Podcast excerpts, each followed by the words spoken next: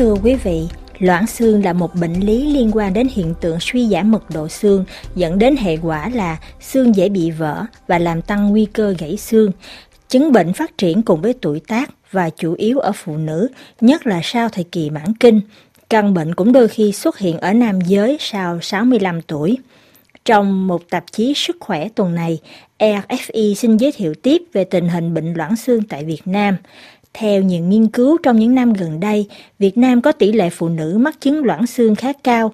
Nguyên nhân là do nồng độ canxi và vitamin D trong máu khá thấp, theo như giải thích của giáo sư Nguyễn Văn Tuấn, Đại học Gavin tại Úc.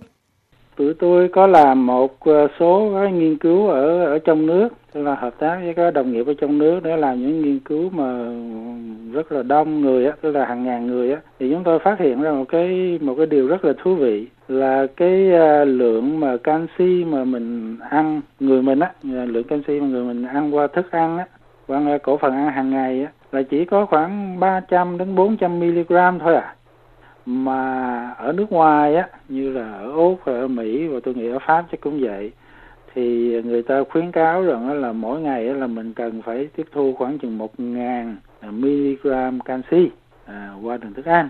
Nhưng mà, mà ở Việt Nam mình chỉ có 300 đến 400 thôi. À, thành ra là đó là một cái thiếu uh, rất là trầm trọng.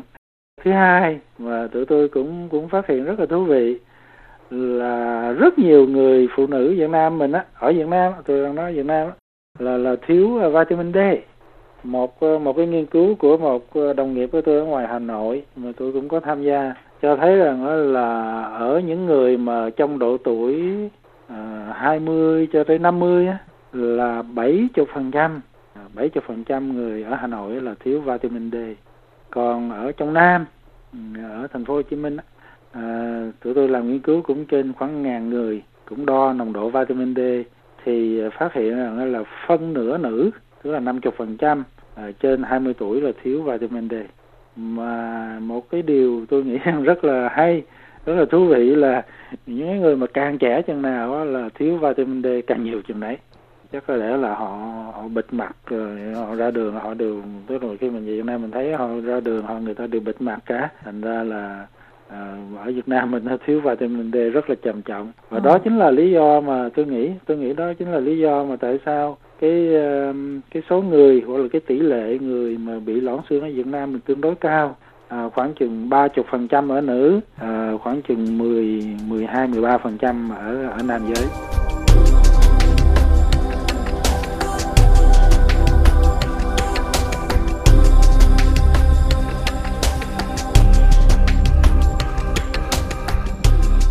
Vitamin D được cơ thể chúng ta tạo ra một cách tự nhiên nhờ vào ánh nắng mặt trời. Việt Nam nằm trong vùng khí hậu nhiệt đới, quanh năm có nắng.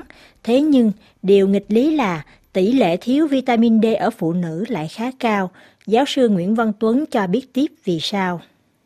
Cái đó là cái nó làm cho rất là nhiều người ngạc nhiên. Bởi vì cái tôi nghĩ rằng cái nắng ở Việt Nam mình nó nó nó hơi khắc nghiệt á à, nhất là sau mà 10 giờ sáng đó, thì cái nắng nó rất là khắc nghiệt. Thành ra là người ta không có thích ra ngoài nắng. Nói chung thì tôi nghĩ chắc có lẽ là do một cái yếu tố tâm lý và văn hóa. Nói chung là người người mình là thích có làn da trắng. Thành ra là họ làm mọi cách kể cả che mặt che mũi rồi dùng kem rồi này nọ để mà à, giữ cho làn da trắng thế nhưng mà chính những cái um, biện pháp đó, đó nó lại uh, làm giảm cái khả năng mà hấp thu vitamin D từ mặt trời và từ đó là coi như là cái số người phụ nữ Việt Nam mình thiếu vitamin D rất là rất là nhiều. Ngoài hai yếu tố trên ra, theo giáo sư còn có các yếu tố xã hội như vùng miền, nghề nghiệp.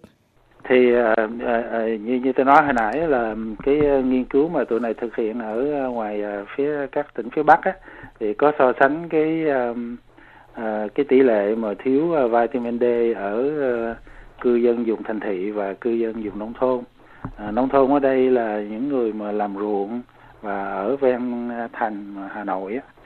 Thì cái kết quả cho thấy rất là rõ ràng à, những người mà ở nông thôn có cái tỷ lệ mà thiếu vitamin D nó thấp hơn à, so với thành thị. Nói cách khác là cái cái nồng độ mà vitamin D ở trong máu á, ở những người ở nông thôn á, cao hơn à, những người ở thành thị. Thì tôi nghĩ rằng à, một cái sự khác biệt rất là rõ ràng là ở nông thôn chúng ta biết rằng phần lớn á, những người ở nông thôn người ta làm nghề nông. Mà ở Việt Nam chúng ta thì có câu là bán mặt cho đất mà bán lưng cho trời. Tức là tối ngày gọi là gian nắng ở ngoài đồng và ruộng. Dạ. thành ra cái à, mà à, nồng độ mà vitamin D ở trong máu mà ở người nông thôn à, ở cư dân vùng, vùng nông thôn mà cao hơn thành thị có lẽ cũng cũng không có gì đáng ngạc nhiên. À, ngay cả ở vùng thành thị cũng vậy.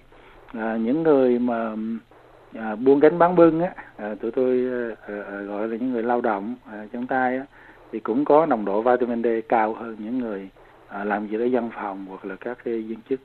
À, thành ra là cái cái cái sự mà thiếu mà vitamin D ở ở Việt Nam chúng ta thì à, ngoài cái yếu tố văn hóa ra tức là là là thích làn da trắng ra à, còn có cái yếu tố mà nghề nghiệp nữa.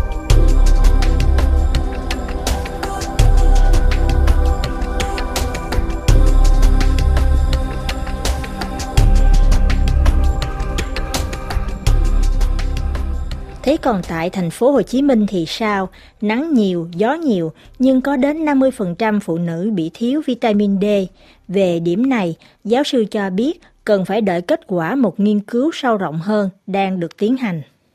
Ở ở ở Sài Gòn á, thì à, tụi này chưa có à, so sánh giữa à, nông thôn với với thành thị. À, hy vọng rằng phải cỡ một năm nữa mới có kết quả bởi vì à, À, tụi này đang thực hiện một cái nghiên cứu rất là quy mô ở Sài Gòn để mà tìm hiểu à, rất nhiều cái vấn đề liên quan đến cái bệnh béo phì loãng xương tim mạch à, thoái hóa khớp. Thì trong đó chúng tôi cũng có đo nồng độ vitamin D. Thế nhưng mà bây giờ thì thì chưa có kết quả phải chờ đến khoảng chừng năm nữa mới có. Câu hỏi đặt ra, trong tình hình phụ nữ Việt Nam bị thiếu hụt canxi, liệu có nên bổ sung canxi hay không? Theo giáo sư Tuấn, đây hiện là vấn đề gây tranh cãi nhiều nhất trong giới nghiên cứu về loãng xương. À, hiện nay là nó nó có một cái sự mà tranh cãi trong thế giới y khoa về cái vai trò và hiệu quả của bổ sung canxi. Những ờ, những người đồng nghiệp của tôi ở ờ, ở ờ, Tân Tây Lan đó, là New Zealand đó, họ có một quan điểm cho rằng là bổ sung canxi là không có giúp giảm nguy cơ gãy xương gì cả. Tôi thì tôi không đồng ý với với cái quan điểm đó. À, bởi vì chúng tôi làm cũng cũng khá nhiều cái nghiên cứu cũng cũng có công bố à, cũng khá nhiều. Là cho thấy rằng là bổ sung canxi ở những người cao tuổi và những người mà có nguy cơ mà gãy xương cao á, thì nó vẫn có hiệu quả. Hiệu quả ở đây có nghĩa là giảm nguy cơ gãy xương đâu khoảng chừng 15% gì đó. Thành ra là cái cái tranh cãi à, chung quanh về cái vai trò ở canxi á, như tôi nói nãy á, là nó nó có hai hai hai hai trường phái. Một trường phái là nó không có cần bổ sung canxi. À, một trường phái thì nói rằng là bổ sung canxi. Nhưng mà à, ở những cái người mà cần thiết đến nó mình nói ví dụ ở người việt mình đi người việt mình như tôi nói hồi nãy là rất nhiều người là thiếu uh, thiếu canxi. Thành ra việc mà bổ sung canxi thì nó cũng không phải là một cái gì à, gọi là là, là, là, là, là ghê gớm lắm à, nó không phải là cái gì gọi là nguy hiểm ghê gớm lắm thành ra là tôi thì tôi vẫn nghĩ rằng là bổ sung canxi là là cần thiết và trong thực tế mà nói thì những người mà làm cho các cái hội mà loãng xương thế giới đều ờ, khuyến cáo như vậy cả. ERFI Việt ngữ xin cảm ơn giáo sư Nguyễn Văn Tuấn, Đại học Gavin tại Úc.